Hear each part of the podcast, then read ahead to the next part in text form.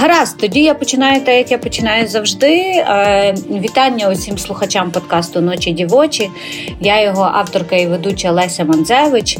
А сьогодні дуже хвилююча насправді для мене розмова, тому що це розмова з людиною, яка безпосередньо пережила на собі тяжкість е, цієї війни і продовжує переживати. Не буду занадто спойлити, якщо можливо сказати так, лише привітаю а, в нашому епізоді Катерину Прокопенко, засновницю організації родин Азовсталі, ілюстраторку і дружину азовця Дениса Редіса Прокопенка. Вітаю вас, Катю. Вітаю вас також. Катю, в мене всі мої епізоди, це вже одинадцятий в цьому сезоні. Вони починаються з запитання доволі банального. Як ви? Взагалі? Е, Знаєте, мене розділяють такі різноманітні емоції. Звичайно, що я раді, що чоловік е, нарешті вільний, що я можу його чути, бачити. Але все ж таки в мене мене покриває така депресія від того, що дуже багато бійців ще знаходяться в полоні Маріупольського гарнізону, бійців Азовсталі. І від цього, звичайно, що нерадісно і важко, важко далі рухатись, важко жити, тому що невідома їх доля, невідомі їх умови. І я переживаю, як і чоловік переживає, відчуваю його емоції, і в нас ці емоції поєднуються. Він також весь час думає про своїх бійців, про бійців Азовсталі. І у нас такі дуже схожі емоції. Від цього ми трішки засмучені і втомлені від того, що не можемо якось вплинути на пришвидшення обмінів і так далі. Тому така депресія, звичайно, що присутня від цього. Де ви зараз перебуваєте? Ви в Туреччині чи в Україні? Наразі і чи мали ви змогу бачитися, і чи мали ви змогу бачитися, як часто ви бачитеся зараз своїм чоловіком, який вже звільнений з полону? Наразі я в Україні і щодо змоги бачитись, то це не я можу вирішувати, коли е, побачити. Звичайно, що це вирішують дві сторони. І коли приймається вже фінальне рішення, тоді ми можемо туди їхати. Наразі поки що невідомо, коли ми наступного разу приїдемо в Туреччину. Сподіваємось, що це на свята. Ось, але да, поки що був, був лише один візит в Туреччину. Тобто це не відбувається так вільно. От звільнили полонених, і ви можете з ними перебувати довільну кількість часу. Як е, на жаль, на жаль, ні. Е, звичайно, що там дуже лімітовані всі процеси. Ми не можемо е, спілкуватися кожен день. Ми не можемо бачитись кожен день, перебуваючи там, ми не маємо змогу там вільно заходити в інтернет, також як і вони, як командири, тобто в них немає цієї можливості. Це для їх е, безпеки, звичайно, що зроблено. Але в принципі ну, умови там добрі для того, щоб жити. Лише звичайно, що вони не можуть там подорожувати вільно по країні, вони не можуть виходити в інтернет, і деякі процеси вони лімітовані. Тому така от історія. Звучить доволі важко. Е, як е, як ви собі даєте з цим раду? Що ніби ви стільки часу були в абсолютній невідомості, власне, з моменту е, здачі та в полон за наказом. Бійці Азовсталі вийшли якраз е, із заводу. А і аж до 22 вересня, коли відбувся якраз цей от обмін полоненими, ви взагалі перебували в інформаційному вакуумі, я так розумію. Чи був так. якийсь зв'язок? А... Зв'язку не було. Да, Звичайно, що не взагалі не було розуміння. Е, коли я його зможу побачити, я налаштовувалась протягом всього літа, протягом всього цього часу, поки вони були в полоні, що я його е, побачу в найкращому випадку через років 15-20, як писали російські змі, або взагалі пожиттєва, пожиттєва, пожиттєва може бути історія. І звичайно, що це був. Величезний шок для мене, коли 21 березня я почула його голос і побачила його е, на відео. Це було щось щось неймовірне, і я дуже рада, що зараз взагалі він знаходиться там в безпеці, на нього не тисне Росія, і що зараз я можу лімітовано їздити не кожен день, але я можу в деякий період, хоча б потрапити до нього, побачити його, обійняти. Це це вже велика, велика радість для мене. Ось взагалі відчуття, те, що вони вільні, неймовірне відчуття для нас, як для жінок, які розраховували реально на довгий термін е, боротьби за них. І зараз до сих пір не віриться, ми в такому стані шоку від цього теж, е, наче якийсь сон. Щось неймовірне. Я дуже хочу, щоб інші це відчули. Жінки, які досі чекають, і е, насправді мене оточують е, жінки, більшість з яких не побачила своїх чоловіків е, під час того великого обміну. Вони досі чекають, вони досі борються. Я їх цілковито підтримую в усіх напрямках. Я з ними теж борюсь за них, за їх чоловіків. І мій чоловік він мені, наче, дав команду продовжувати боротьбу за інших, і це буде все допоки не повернеться останній воїн Азовсталі, і у нас іншого немає варіанту на, на цей період. А скільки бійців зараз Азовсталі ще залишається в російському полоні? Більше двох тисяч бійців Азовсталі і більше 700 е, азовців зараз в полоні, і жінок з Азову близько 40. І це дуже важко, тому що я знаю дуже такі трагічні випадки е, знущань над деякими жінками з Азову. Е, мала спілкування з бійцями, і я розумію, що зараз світ повинен максимально включитись е, в боротьбу за всіх, особливо за жінок. Я знаю, що зараз світ дуже бореться за права жінок в цілому, що багато дуже рухів феміністичних е, ЛГБТ-спільноти, і мене дуже засмучує, що е, проблеми жінок в полоні вони не озвучуються на міжнародному рівні. Ці організації, які мають повну картину на руках, що є в полоні жінки, і цивільні, і військові, і вони цю тему не озвучують і не борються за це, за їх звільнення. Мене це трошки пригнічує, тому що якесь є відчуття лицемірства, що борються за права інших, а за права е, жінок, які реально е, зараз знаходяться під загрозою, вони отримують. Е, вони отримуються в жахливих умовах багато вагітних жінок і постійне знущання, жахливі умови, низький рівень медицини. А для жінок дуже важлива медицина, жіночий організм постійн, під постійною загрозою, і це дуже і жінки, це дуже в принципі, важко. більш вразливі є до ну, найбільш вразливої в принципі групою в військовому конфлікті. Так, так. І сексуальне насильство ми бачили, скільки всього, скільки цього жаху нам зробила російська держава, російське так. військо, ці їхні військові, це, це це, просто колосально. Чи зверталися до вашої організації якісь, е, можливо, інші жіночі організації, які би займалися адвокацією інтересів? Чи це так, як ви і кажете, просто якась пустка, і треба на самим на них виходити, попри те, що є Ось, конкретно так, другий варіант. На, на жаль, другий варіант. Е, Наші українські організації вони максимально залучені. Ми все це розуміємо, що у нас 99% патріотичних організацій, які зроблять все, щоб допомогти.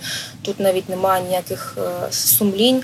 А ось щодо міжнародних організацій, то так треба нам самим виходити, давити. Е, Human Rights Foundation, Я пам'ятаю, як ми намагалися донести цю думку, що багато жінок в полоні, але ми зіштовхнулися з дуже такою в'ялою позицією. Е, ми знаємо, що ЛГБТ-спільнота міжнародна, можемо просто навіть зайти на їх офіційну сторінку, і ми е, не побачимо якихось серйозних постів підтримку жінок в полоні українських жінок, які справді під загрозою. І це дуже засмучує, і ми. Не знаємо, що з цим робити. Ми просто продовжуємо тут самостійно боротись з усім цим за їх права, е, тому що це наші люди, це наші жінки. і Ми не хочемо розраховувати на якусь колосальну підтримку. Ми лише сподіваємося, але не розраховуємо насправді. І трішки знаєте, ми всі втомились щось просити. Коли немає цієї ініціативи від них, то скільки можна з іншої сторони, знаєте. Тому ми робимо все можливе, залучаємо всі можливі варіанти, зв'язки, кампейни, все що завгодно, щоб дістати усіх е, з полону. Це дуже жахливо. Те, що вони зараз там відчувають, можна просто мільйон книг написати про ці жахи, про ці катівні.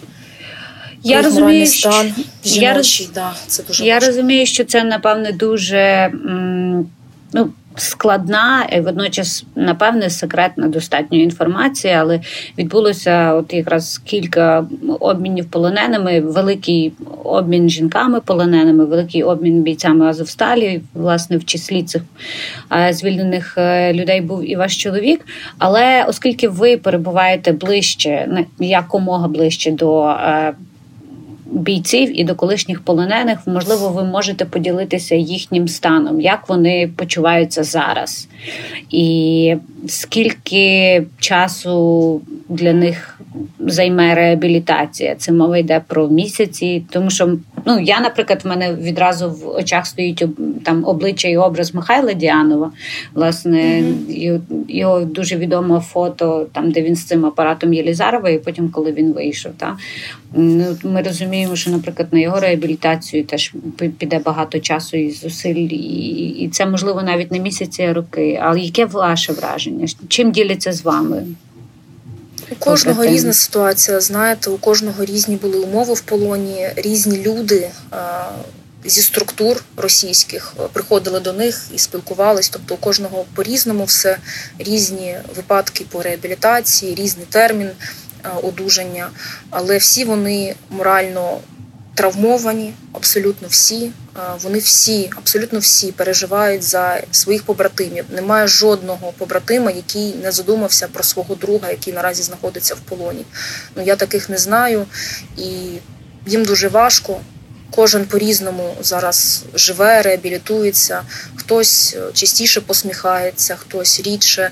І єдине, що чому я радію, що вони, хоча б е, почали частіше посміхатися, тому що коли ти відчуваєш свободу, ну це це неймовірна, неймовірна емоція, і е, все одно, але все одно вони всередині дуже депресивні через те, що вони своїх побратимів е, не можуть бачити. А велика кількість їх побратимів в полоні, на жаль. Щодо полону, то мій чоловік казав, що полон є полон. Е, щодо деталей, я його не турбувала е, цими запитаннями. Я думаю, що колись згодом він мені розкаже всі деталі, але я бачу, що вони всі, мій чоловік, дуже сильно переймається своїми побратимами, які в полоні, за, за своїх бійців переймається. Він ми, коли маємо змогу спілкуватися по телефону, е, я лише чую запитання що там відбувається, чи є в обмінах азовці, е, як там мої побратими, як інші підрозділи з Азовсталі, які вийшли, е, яка кількість обміняних, е, як зараз почуваються бійці, які вийшли з полону, що потрібно, можу дати пораду якусь. Ну тобто він постійно, постійно в цих запитаннях він хоче якось допомагати, і ну, йому теж дуже важко. Тобто, наскільки я розумію, е, зараз звільнені азовці перебувають в такому собі, я не знаю, інформаційному вакуумі, та тобто в них є обмежений доступ до інтернету, вони в доволі безпечні, ну вони в безпечних і в хороших умовах перебувають, але якось контактувати з українським медіапростором вони можуть хіба що через е, от. Наприклад, вас і якісь е, офіційні звернення, та інакшого варіанту немає. У них е, є там українські новини, є там супутник, супутникові канали. Це вже дуже добре, тому що так неможливо знаходитися в інформаційному вакуумі повністю, і потрібно розуміти, що зараз у нас в Україні, які перемоги. Це дуже важливо. Е, додатково я інформацію якусь передаю щодо обмінів, щодо процесів по звільненню е, бійців. Ось, але так не можна виходити самостійно в інтернет і. Ну тобто, все одно якісь є ліміти заради їхньої ж безпеки, тому це угу. важлива історія. Розумію. Е, Катю, ще хочу спитатися на ваше особисте враження. Я розумію, що у вас зустріч одна була з ну, всього лише з чоловіком. Наскільки полон позначився особисто на ньому? Чи помітили ви якісь зміни, можливо, в характері Ви вже згадували про це таке доволі пригнічене і депресивне становище, але чи помітили ви, можливо, якісь інші зміни в Денисі? Ну, він шуткує, як і шуткував. Мені це дуже було це важливо. Добре, щоб він незламне да, почуття він, гумору. Так, що він е, вони всі в депресії, звичайно, що через те, що немає їх побратимів е, звільнених. Е, це пригнічує всіх нас, і жінок, і побратимів, які тут звільнені. В принципі, мені дуже було важливо, що він шуткував, як і шуткував колись. Інколи йому це так вдається дуже так ну, класно. Я через ну я дуже через це переживала, щоб е, зберіглись якісь емоції наших минулих е, років спілкувань, збереглась пам'ять про наше життя до широкомасштабної війни, до цього пекла на Азовсталі і пекла в полоні, щоб ось це збереглось. Мені це було дуже важливо. Окей. Це це, це хороший знак. Це хороший знак. Це принаймні точка відліку, з якої можна йти далі. Це точно. Так. Героїчна оборона Азовсталі тривала 87 днів. З початком повномасштабного вторгнення гігантський завод зупинив та законсервував доменні печі і згодом став прихистком для тисяч маріупольців, як цивільних, так і військових, морської піхоти, полку Азов, Нацгвардії, прикордонної служби та поліції, що відступили до території металургійного заводу з оточеного міста. 20 травня після місяця майже щоденних бомбардувань за наказом вищого керівництва понад 2,5 тисячі українських бійців вийшли із заводу та потрапили у ворожий полон. Чимало з них утримувалися в таборі в Оленівці, де в серпні стався теракт. Наразі доля майже півтори тисячі полонених залишається невідомою. Борімося за них разом. Я би хотіла повернутися трошки в нашій розмові власне до асоціації родин Азовсталі. Е, ви є якби засновницею цієї організації. Ну не є так, ви, співзасновницею. Ви да, я співзасновниця. Нас тоді було е, четверо дівчат. Е, які вирвались до папи римського Аня Науменка, Ольга Андріанова, я, Юля ще Федосюк. Ми тоді просто пам'ятаю цей вечір. Ми насправді тоді пам'ятаєте, Азовсталь була під е, таким лютим прицілом, і були листи Папи Римського з Азовсталі. І ми тоді просто сиділи і думали, чому б нам просто не поїхати, його не побачити. У нас взагалі не було ніяких зв'язків, контактів, підв'язок, просто нічого. У Юлі були зв'язки з посольством у Ватикані через її роботу у Верховній Раді. І ми отак, от просто ввечері сидимо і думаємо, чому нам просто от завтра прям не виїхати. Одразу знайшли машину, одразу знайшли е, кошти на своїй карті, е, кошти на своїй карті ще з минулих часів роботи, те, що ми назбирали на своє якесь там життя, подорож, і думаємо, зараз все витратимо, хоча просто дістатися до Ватикану, щоб побачити, тому що душа кричить. Ми розуміємо, що з кожним днем все більше і більше загиблих. Ми вже не можемо просто так сидіти, виходити на якісь мітинги, що вони дадуть. А якщо ми там, хоча б е, донесемо наші переживання папі римському, то можливо щось десь зрушиться на міжнародній арені, можливо, якась релігійна місія до Запоріжжя, до Маріуполя, щоб зупинити це жахіття, щоб їх якось дістати. Ну вже були такі вже думки різноманітні, утопічні і. Ми просто наступного дня так відчайдушні. Ми просто наступного дня е, їдемо в Рим. І тоді вже почалася вся історія. На початку дуже важко було його. Е, ну, скажімо, його досягти, доторкнутися до нього, е, щоб він якось вийшов на зв'язок з нами. Дуже важко було. Ми Десь два тижні ми постійно бігали по інтерв'ю. Ми ходили в посольство, ми спілкувалися з канцелярією його. Е, було дуже багато зусиль покладено, щоб нарешті е, побачити його, щоб нарешті його зустріти, передати матеріали, е, інформацію по умовах на Азовсталі. І, врешті-решт, він якраз вийшов він був такий, як медичні відпустки, можемо так сказати. І він з нею якраз вийшов. і Ми побачились е, з папою римським, і тоді ми якраз змогли донести. Які ваші враження від зустрічі? Він дав нам надію. Він дав що він, він дав тоді, він дав нам надію. Тому що ми вже були реально в безвихідному положенні, і тоді, коли він нам сказав на наше запитання, чи розглядали ви можливість потрапити в Маріуполь з релігійною місією, тобто з ціллю їх врятування, врятування бійців. Він сказав, що насправді він спілкувався зі своїми кардиналами, і це для нього не проблема, і для них. Ми ж одразу просто. Так, у нас було тоді таке натхнення. Ми раділи, що нарешті хоч щось може зрушитись, що хоч якось. Але потім ми всі вже зрозуміли, нам вже всі донесли, що запит то був е, до Росії, щоб забезпечили їм зелений коридор. Е, щоб вони змогли туди приїхати, там релігійне місце. Але Росія, звичайно, що блокувала ці запити, і вона не дозволяла жодних жодним делегаціям туди потрапити взагалі. Ну Росії і ми всі знаємо або просто знищити, да, або забрати в полон. Ну і ми всі знаємо, в принципі, як Росія ставиться до зелених коридорів. Перше ми з ними погоджуємо зелений коридор, так, а потім так. вони його обстрілюють. Це ж е, з ними так. домовлятися це практично нереально. Це однозначно. У нас лише була надія, що можливо завдяки міжнародній активності і тиску зі сторони міжнародного, тобто. Хоч так може якось вона і забезпечить зелений коридор, тому що це ж папа римський, як не крути, але ми бачимо, що це не по ділу. І Туреччина готувала свої кораблі. Ми теж це знаємо. Інша група, інша група жінок теж їхала в Туреччину. Вже всі долучалися як могли, і, врешті-решт, нічого такого не відбулось, бо Росія тут уже блокувала все на світі. Будь-які ініціативи добрі, гуманні. Я би ще хотіла от про папу римського допитати. Він очевидно зрозумів і пройнявся вашою ситуацією, та якщо він говорив про можливість якоїсь е, релігійної місії до Маріуполя і звільнення бійців.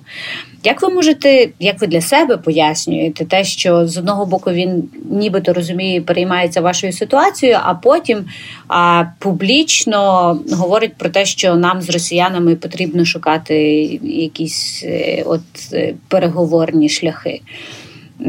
Я розумію, що ми ніби всі християни і всі під Богом ходимо, і всі люди, мабуть, тому він так говорить. Але з іншого боку, є. Чи розуміє він, що для нас ця війна праведна? Як ви думаєте? Я думаю, що на нього теж е, діє великий тиск з усіх сторін. І ми розуміємо, яка сильна активність е, в Італії саме російської сторони, діаспори і так далі, і що він повинен тут балансувати як справжній там дипломат і політик. Тут е, якусь одну позицію він не може мати. Звичайно, що для нас вона неприйнятна його позиція бути на двох стільцях, але з його точки зору, з його, скажімо так, мандату бути за всіх і за будь-які мирні ініціативи, і за будь-який мир на землі, то можна його в цьому плані зрозуміти, але ми цього не зрозуміємо, тому що для нас Росія це ворог номер один, це просто ну, країна пекла, е, жаху, смертей. Вбивства, і нам це важко зрозуміти. Італійці ще це можливо десь і зрозуміють, тому що всі хочуть миру. Ми знаємо наскільки Європа хоче миру будь-якою ціною. А звичайні місцеві жителі їм цього не зрозуміти, цього пекла, що ми кожен день переживаємо. От Тому тут, з точки зору менталітету європейців, це можна зрозуміти, але нам то цього не зрозуміти.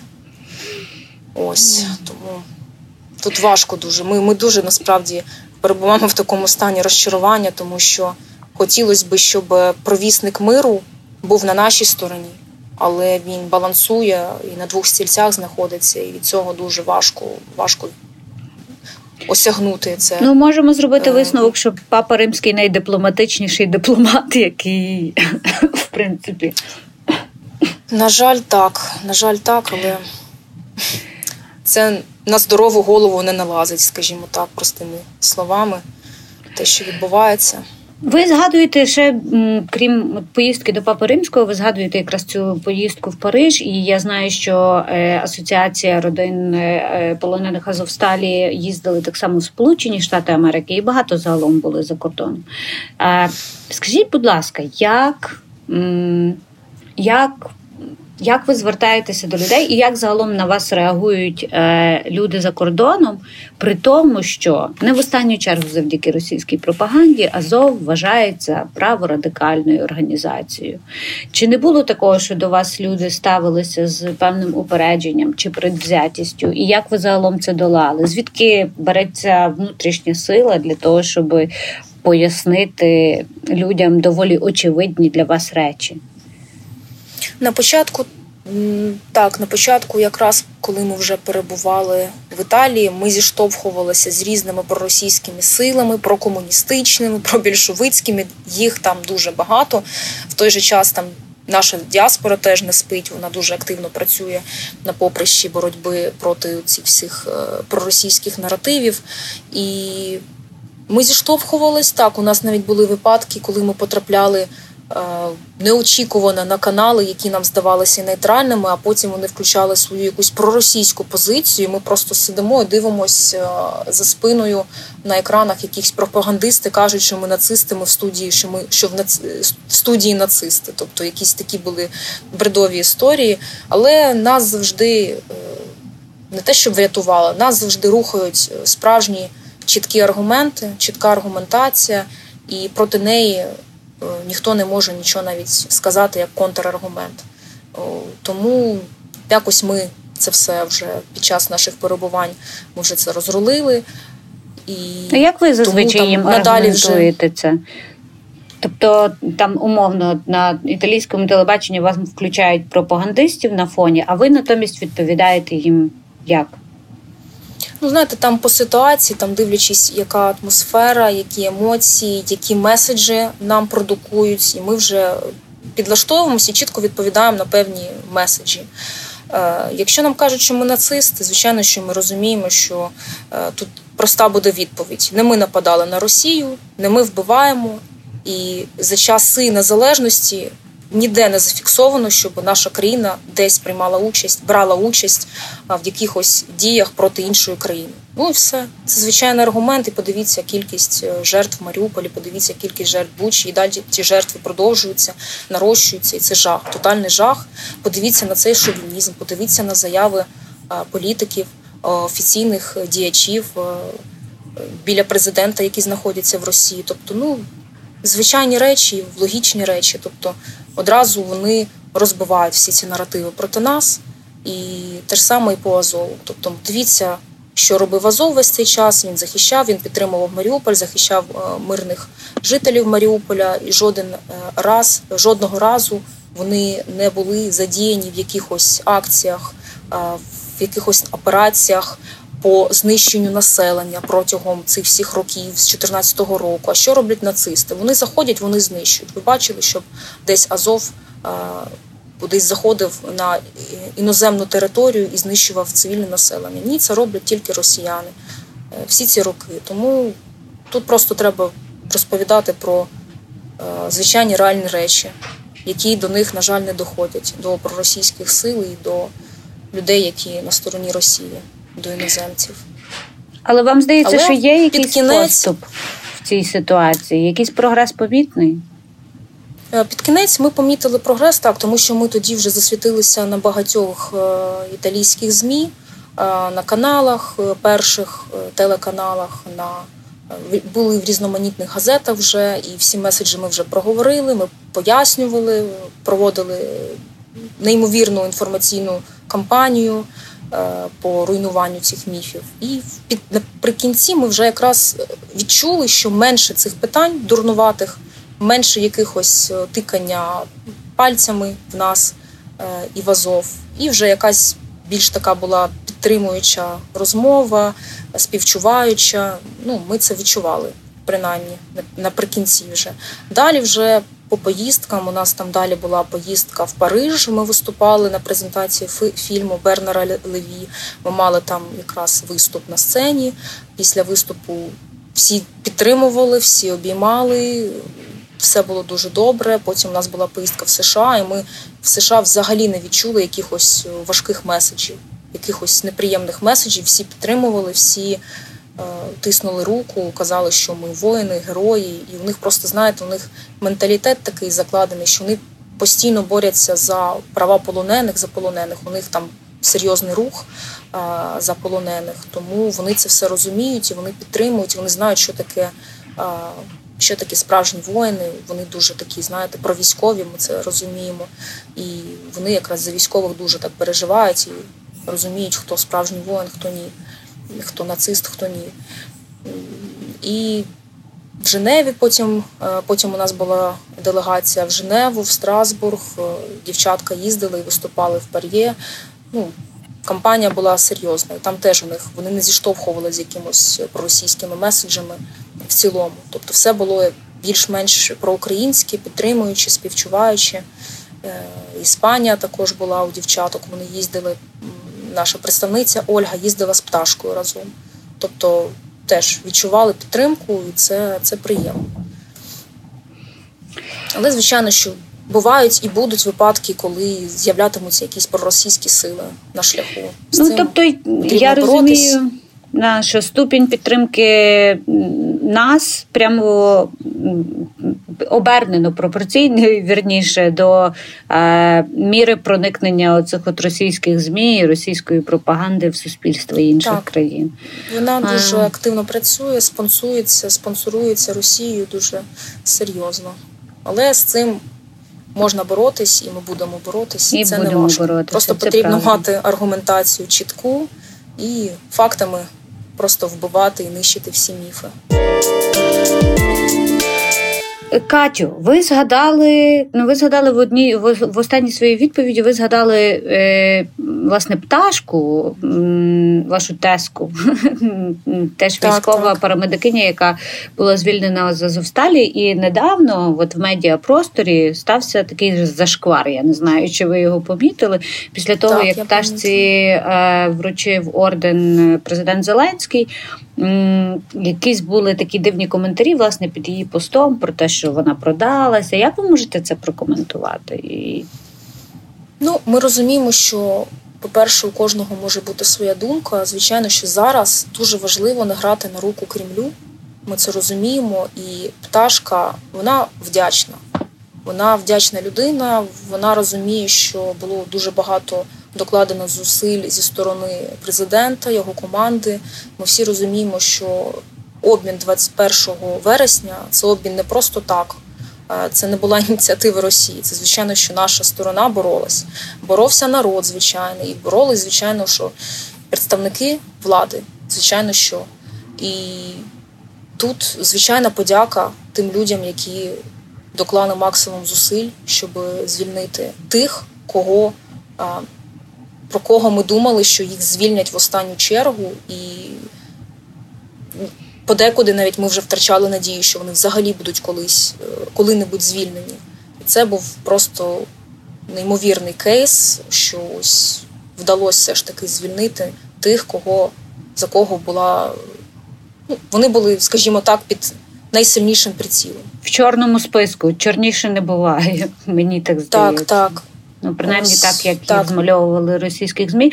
Е, Катю, у вас як можливо, я розумію, що це не до кінця пасує це слово, але ви інсайдерка процесу, та оскільки це мова йде про вашого чоловіка, якого звільняли з полону.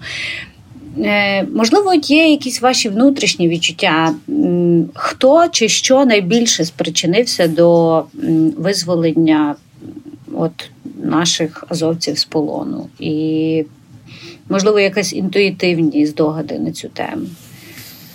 Я Є. думаю, що вони зробили неймовірний вклад е, у боротьбу за незалежність. Вони віддали найкращі роки життя для того, щоб підготуватися до широкомасштабної війни. Вони всі ці роки готувалися. Вони зараз зробили неймовірні, неймовірні просто зусилля, щоб вберегти Маріуполь, щоб вберегти Україну, боролись до останнього, і вони заслуговують на свободу. І ми просто, як звичайний народ, як суспільство, не могли забути про їх героїзм, і ми постійно підтримували цю тематику. Ми боролись на своєму поприщі, ми продовжуємо боротьбу. І ми як звичайне суспільство, доклали максимум зусиль через свою громадянську позицію. І, звичайно, що ми бачимо, що представники влади вони теж в цій темі вони не забувають, вони теж по-своєму борються за полонених. Е, тому треба підтримувати всі е, правильні гуманні дії по звільненню. Е, потрібно підтримувати будь-які ініціативи, які нагадують нам про героїзм бійців. Потрібно постійно, постійно щось робити, не розганяти зраду. Потрібно діставати, діставати бійців. Наразі, на жаль, дуже під серйозним прицілом знаходяться бійці якраз саме полку Азов, тому що ми бачимо, що їх дуже важко діставати. Е, Росія їх не віддає. Ми бачимо в кожному обміні, що їх немає в останніх обмінах взагалі. Ми розуміємо, наскільки вони важливі, і зараз йде серйозна робота, щоб їх дістати, тому що вони якраз боролись як ніхто. Це абсолютно погоджуся з вами. Е, Катю, тобто я розумію, що звільнення всіх до останнього бійців Азову з полону це є завдання номер один вашої організації. Е, які ще є фокуси зараз в родин Азовсталі в вашій діяльності? У нас є гуманітарні проекти. У нас є проект Нарешті ти вдома. Ми намагаємося забезпечити першочерговими потребами бійців, які повернулись з полону. У нас є сильні інформаційні кампанії. Ми робимо різноманітні ілюстрації, фотопроекти, відеопроекти, щоб постійно нагадувати про е, про героїзм оборонців Азовсталі, Маріупольського гарнізону. Ми постійно вшановуємо пам'ять загиблих. Це дуже важливо, тому що вони реально всі дуже молоді. Вони віддали найкращі роки життя, щоб захистити нас тут, наше мирне життя. Е, неможливо забути їх внесок в цю історію боротьби за державність. У нас дуже багато різних івентів, е, спортивних насамперед. Ми залучаємо і бійців, які повернулись. Вони також беруть участь в цих спортивних івентах. Це також додаткова підтримка тематики полонених, загиблих бійців. У нас є також е, і міжнародні напрямки. Ми продовжимо їздити, продовжимо говорити, спілкуватися з іноземцями, з журналістами, висвітлювати героїзм, тому що там е, на міжнародній арені е, в Європі дуже мало про це говорять, про українських оборонців. Ця тема спадає, особливо тема Азовсталі. Якщо ще в травні вона постійно підтримувалась і була на кожних шпальтах новин, то зараз там дуже мало інформації, потрібно там теж працювати в цьому напрямку. І продовжимо поїздки, звичайно, що також у нас е, зараз ми намагаємось. Е, підтримувати психологічно, е, юридично жінок, які мають певні питання, проблеми. У нас теж є такий фронт роботи, е, тому намагаємось і фінансово зараз ми відкрили такий проект допомоги, фінансової допомоги тим, хто втратив е, рідну людину. Намагаємось теж е, зібрати кошти, щоб допомогти.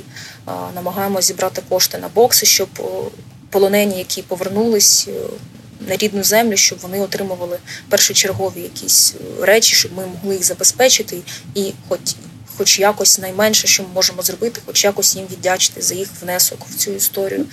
За свободу. І це так само якесь повернення до гідності, коли ти маєш якісь після полону повертаєшся і можеш нарешті вмитися, і можеш нарешті одягнути чистий так, цей так. одяг, який не просякнутий страхом. Я думаю, це повернення до гідності. Буквально через день після нашої розмови Асоціація родин Азовсталі отримала нагороду видання Українська Правда у номінації Громадянська позиція.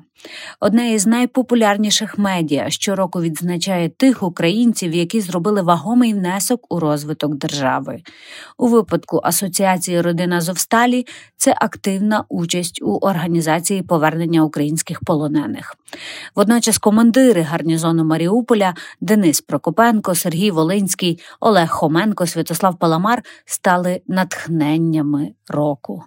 Не маю що додати. Азовсталь і Маріуполь це одні з символів українського спротиву. Назавжди.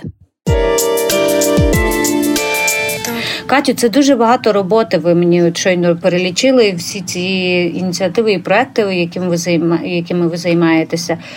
А як ви собі з цим всім даєте раду? Тобто, ну нас життя до такого не готувало. Однозначно, ну нікого з нас життя не готувало до війни. А, Як, Як ви даєте власне собі раду з цими численними завданнями, з цими постійними інтерв'ю, з публічною присутністю? А Звідки цей ресурс береться? Ресурс береться повинна е, першочергова настройка в голові, що якщо дати собі слабину, якщо розслабитись, якщо просто нічого не робити, то нічого не відбудеться. І бійці були в надскладних умовах на Азовсталі, бійці зараз в дуже жалюгідних складних умовах в полоні, в пеклі, пекло на Азовсталі, пекло в полоні, і не можна якось нічого просто не робити, тому що ти розумієш, що це дуже важливо, щоб їх звільнити, щоб вони були всі на свободі, щоб вони були вільні і змуш... не те, що змушуєш себе, ти е, просто живеш цим і ти. Прикидаєшся і розумієш, що у тебе список задач на сьогодні лише заради того, щоб якнайшвидше їх побачити усіх вільними. Ну, Такі українці вони не можуть, вони як бджілки, докупки все роблять, пліч опліч. Це, це, це наш такий менталітет. Ми інакше не можемо. Ну, Це чудово, але це знову ж таки свідчить про якийсь абсолютний альтруїзм, а а про себе. Вам взагалі вдається думати, згадувати час до часу про якісь е, свої бажання? Чи власне боротьба за чоловіка і боротьба за Азов, вона в принципі замістила вам от все, що було до того в житті? Так, повноцінно ми вже зможемо подумати про себе, про своє життя, коли останній боєць повернеться.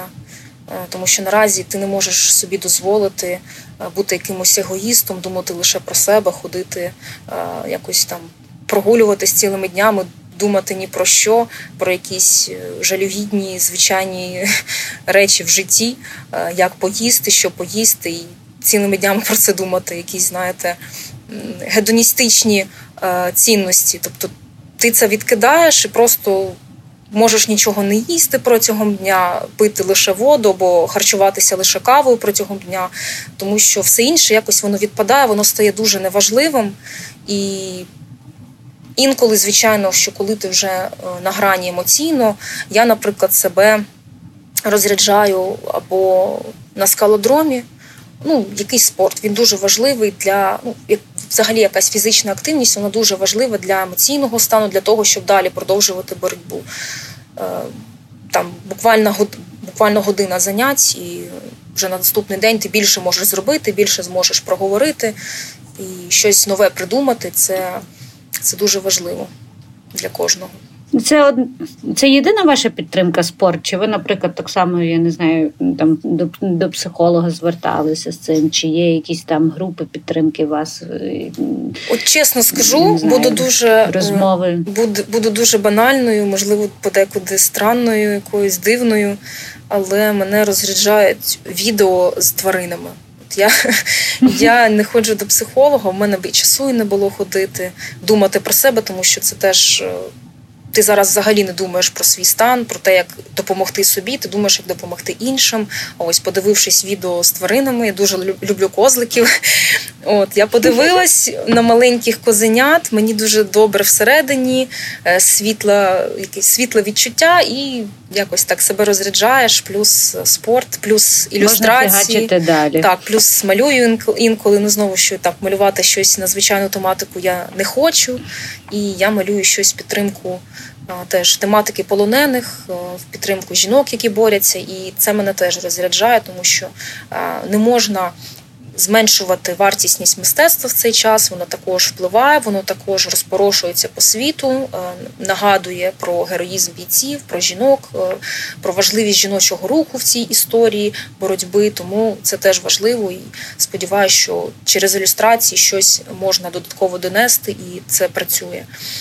От Тому це теж для мене такий як метод розрядки. А були моменти, коли коли ви сідали, наприклад, за планшет, я підозрюю, ви на планшеті малюєте, або я не знаю, за папір, а, і взагалі не йшла робота жодним чином.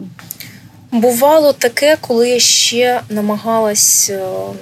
Я інколи думаю про те, що все одно потрібно якось фінансово себе підтримувати, і думала по ночам працювати на фрілансі, робити щось на замовлення, взагалі те, що не стосувалось би е, тематики, в якій я зараз працюю. У мене нічого не вдалося, тому що я коли сідаю, у мене задача стоїть намалювати е, щось стосовно продуктів, овочі з очима чи там фрукти з очима. Я думаю всередині, що це якийсь абсурд, чим я взагалі зараз займаюсь. Е, просто відкидаю це все, зупиняю і розумію, що я не можу зараз про щось інше думати і якось малювати щось геть поза тематикою, в якій я зараз живу. Тому не вдавалось мені щось інше малювати. Тому така Розумію. історія. Ви згадували про те, що дуже багато чого загалом ситуація, і з яка сталася в вашій родині, і в принципі зараз з дуже багатьма родинами в Україні вона призвела до переосмислення багатьох цінностей. Ну, звичайно, рутини, та, що для мене є пріоритетом. А що ще змінилося в вас після Давайте навіть не після полону, можливо, та? тому що полон це дуже страшне, що довелося пережити. А що, наприклад, після повномасштабного вторгнення? Тому що був вже ж дуже важкіший час, коли власне Азов захищав Маріуполь.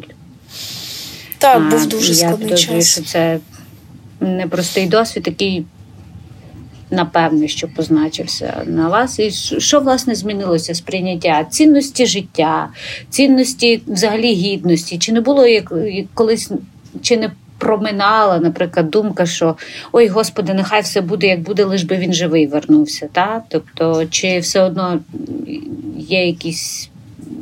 Так, переосмислення, звичайно, що відбулось, тому що, наприклад, Якщо ти раніше задумувався про якийсь комфорт життя, там можливо там змінити змінити десь матрас або купити нову якусь постіль.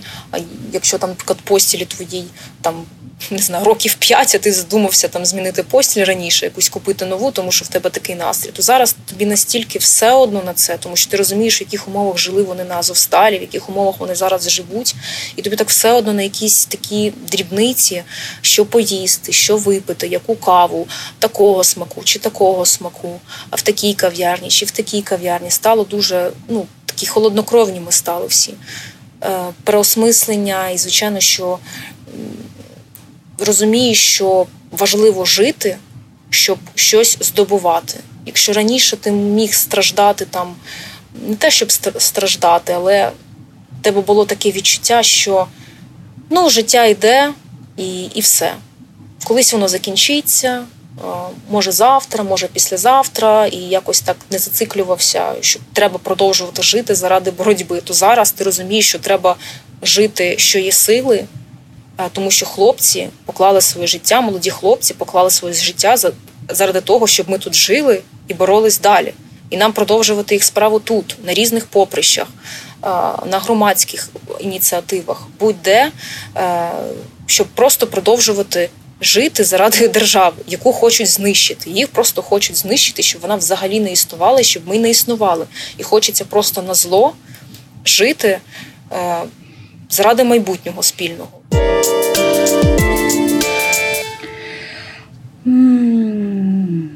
Я мушу трошечки видихнути, тому що насправді це ну, мені якби взагалі дуже якби трепетно і важко говорити. Катю, я думаю, що нашу з вами розмову послухають багато е, дружин, багато людей, в яких е, їхні найближчі люди зараз або в війську, або в полоні. Е, і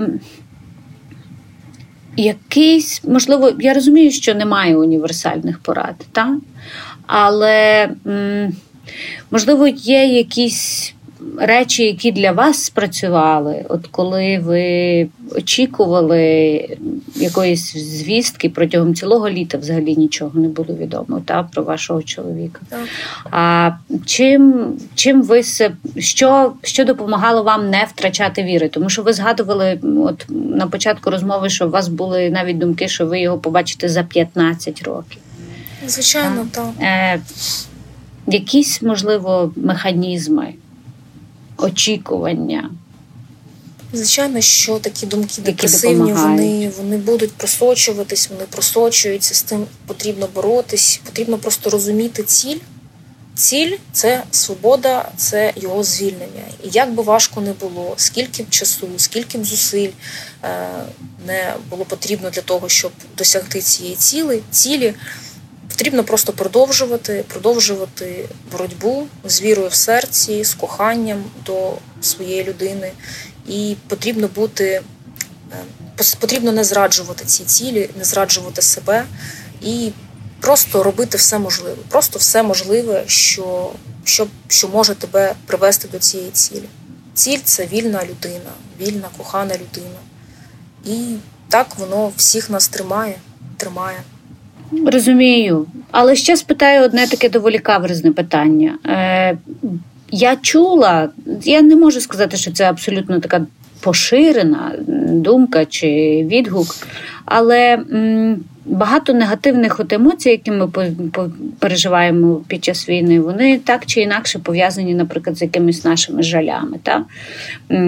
Дехто жаліє, там, що де виїхав десь раніше, можливо, та? дехто жаліє, що е, кажуть, що от, типу, добре, що в мене дітей нема, бо я би так ще й за дітей переживав, дехто жаліє ще за чимось. Ну, Вас вас ніколи якісь жалі вас не не доганяли.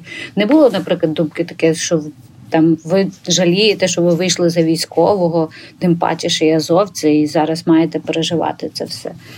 Ні, ніколи Якось такого жалю не до було. себе, в принципі. Ні, ніколи такого не було, тому що я навпаки дуже поважаю чоловіка саме за те, що він військовий. Я завжди хотіла біля себе людину військову. І я сама, якби була чоловіком, я б однозначно була на війні, тому що в мені ось бореться цей. Якийсь дух е, війни, тому що мені хочеться теж на війну. Я навіть чоловіку під час широкомасштабного вторгнення казала, що я піду зараз в ТРО і буду тут захищати Київ на підступах до Києва. І він звичайно, Ви мали якусь що... професійну підготовку до того?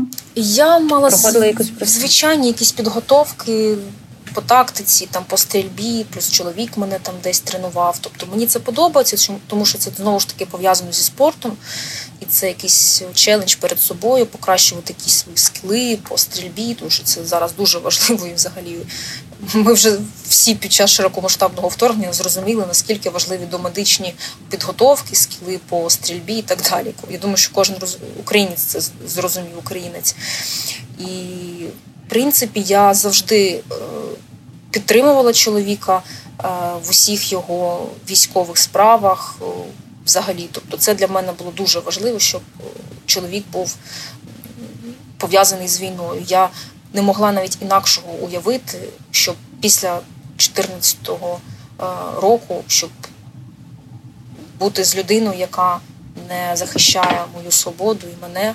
Тобто я навіть не могла уявити, щоб я могла би бути з іншою людиною. Тобто, ну я коли його зустріла, mm-hmm. я була дуже ну, дуже рада, що він якраз пов'язаний з військовою справою, що він зможе в будь-який момент мене захистити, і максимальна повага просто до нього через те, що він обрав а, захист е, своєї країни у 2014 році, тому що він не був професійним військовим до 2014 року. Він просто звичайно був звичайною людиною, цивільною людиною і він просто вирішив. А Чим піти він займався до, до військової служби? Він взагалі по професії філолог. Він там перекладацькою діяльністю займався і вчителював, е, вчив підлітків е, в школах англійської мови. Е, вчив, був як вчителем англійської, і от угу. вирішив через свій патріотизм, вирішив піти, захищати і здобувати, і не зміг сидіти на місці. Катю, це теж, до речі, буде цікаве. Я думаю, цікаво почути багатьом. А ну, для для усіх нас, я для більшості, абсолютної більшості з нас, ваш е, чоловік Денис е, Редіс Прокопенко, він герой. Та? І оце, от я не знаю, образ, чи можливо, навіть якщо ми підемо далі, ярлик героя, він доволі знеособлює людину. Ти от весь такий сонцесяйний, ніби в тебе над головою німб, і всі захоплюються тобою. Але ж ви його знаєте ближче. Який Денис в я не знаю, в побуті, близький для вас Денис? Яка він людина? Він дуже проста людина, йому не подобається героїзація його особистості. Е, суспільство хоче його героїзувати, але особисто йому через його простоту йому це не подобається. І він дуже проста на спілкування людина, не заангажована чимось. Він не ну, він постійно, якщо люди до нього звертаються, звичайні, навіть під час ротації, просто в магазині з яким, з якимось проханням, або побачили, що він командир, вони його знають. Е, то він спілкується, посміхається, звичайно, ну, звичайна розмова. Не як у людини зіркової хвороби, а звичайна, ну, звичайна проста людина, з якою дуже комфортно спілкуватись, яка ніколи не буде е, якось е, показувати якийсь свій негативний характер чи ще щось. Тобто він дуже простий в цих питаннях. І дуже відповідальна людина, на нього можна покластись будь-який час. Він філантроп, е, альтруїст. Е, ну, Я навіть не можу виділити якісь негативні характеристики, їх просто немає. От всі, взагалі, всі найкращі характеристики людини, які взагалі існують в утопічному світі вони от в ньому присутні. Він, наче, ну для мене, наче він спустився з космосу. Що я таких ще людей не бачила. Я просто ну, він, наче з іншої планети, з якогось ідеального світу, з якоїсь книги про утопію. Ну просто для мене це щось неймовірне. Я не, не знаю. Не можу навіть слів це підібрати. було? Чи це та, чи це сталося? Ну чи, чи це зараз от.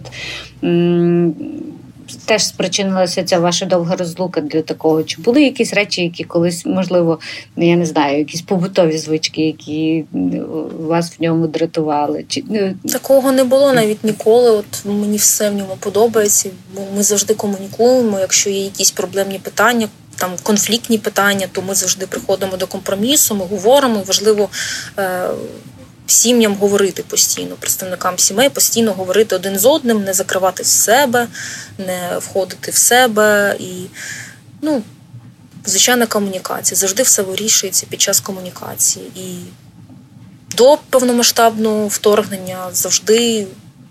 У мене були ті ж позиції до нього, як і і зараз. Тобто ті ж відчуття і характеристики як людини в нього, в принципі, всю постійно завжди однакові. Тобто він ніколи там різко не змінювався. Ну, завжди, завжди мені подобався. Катю, я спитаюся про майбутнє. Ви часто думаєте про майбутнє? Що що ви думаєте про майбутнє, в принципі? Зараз Які мені перед собою цілі? Важко думати про сімейне життя, про якесь майбутнє, про а, книжкове якесь майбутнє, знаєте, там будиночок, кізонька, mm-hmm. і якісь там. Якесь подвір'ячко з яблунькою, тобто такого я навіть не можу зараз собі уявити. Для мене це щось дуже книжкове, теж подекуди утопічне, тому що наразі я бачу дуже довгу боротьбу за свободу полонених. І після нашої перемоги дуже довга боротьба по відбудові країни, по допомозі тим, хто постраждав, тих, тим, хто втратив, і просто не можу навіть про себе подумати, як я буду жити в якихось інших умовах в гедоністичному житті. Якось мені це важко уявляється, тому навіть я планів, планів ніяких не собі не будую. Ось поки що живу. А ви вірите в справедливість? Ви вірите в те, що відповідальних винних буде покараний в цій війні на після цієї, після закінчення цієї? війни? Ну, знаєте, тут можна вірити, не вірити, але треба зробити так, щоб справедливість існувала. І ми зробимо цю справедливість самі. І ми зробимо все, щоб вони були покараними. Усі до єдиного, всі, хто був причетний е, до знищення, до вбивства, до всього. Тобто, ну якщо справедливості немає, то ми зробимо цю справедливість, влаштуємо її. Е, Катю, ми вже з вами спілкуємося довший час. Я буду питати, хочу спитати вас про якісь оптимістичніші речі. От ми почали говорити про закінчення війни. Будемо сподіватися, звичайно, що це станеться якнайшвидше. А, І поза тим хочу ще спитати, яка у вас є мрія? Ну, звісно, окрім перемоги, так? Мрія Особиста. Особиста мрія, така прям суто особисто особиста це повернення чоловіка додому. Все ж таки він не вдома ще. Е, він все одно відчуває, що він там знаходиться не на своїй рідній землі. Так, є свобода, немає росіян поруч, але це все одно не рідна країна. Йому легше було б навіть знаходитись тут, е, під обстрілами, під постійними сигналами е, тривоги і так далі, без світла, але зі своїми людьми і зі своїми побратимами, і з родиною, ніж, звичайно, що там. Це моя така особиста мрія. От, Крім перемоги, звичайно, і повернення всіх полонених додому. А потім, нехай нехай вона станеться, а потім все решта по, по черзі. Ну, це, це так. Після розмови із Катею Прокопенко я зрозуміла лише одне: усі ми певною мірою зроблені із Азовсталі. Допомагати, допомагати, допомагати до останнього подиху, боротися до останнього за кожного полоненого, за кожен клаптик нашої землі. Це в нашій крові. Дякую Катерині за те, що знайшла час на нашу, можливо, занадто тривіальну розмову. Септо медіа за підтримку, слухачам за прихильність. Перемога близько. Це ночі дівочі. Я їх авторка і ведуча Леся Монзевич. Слава Україні!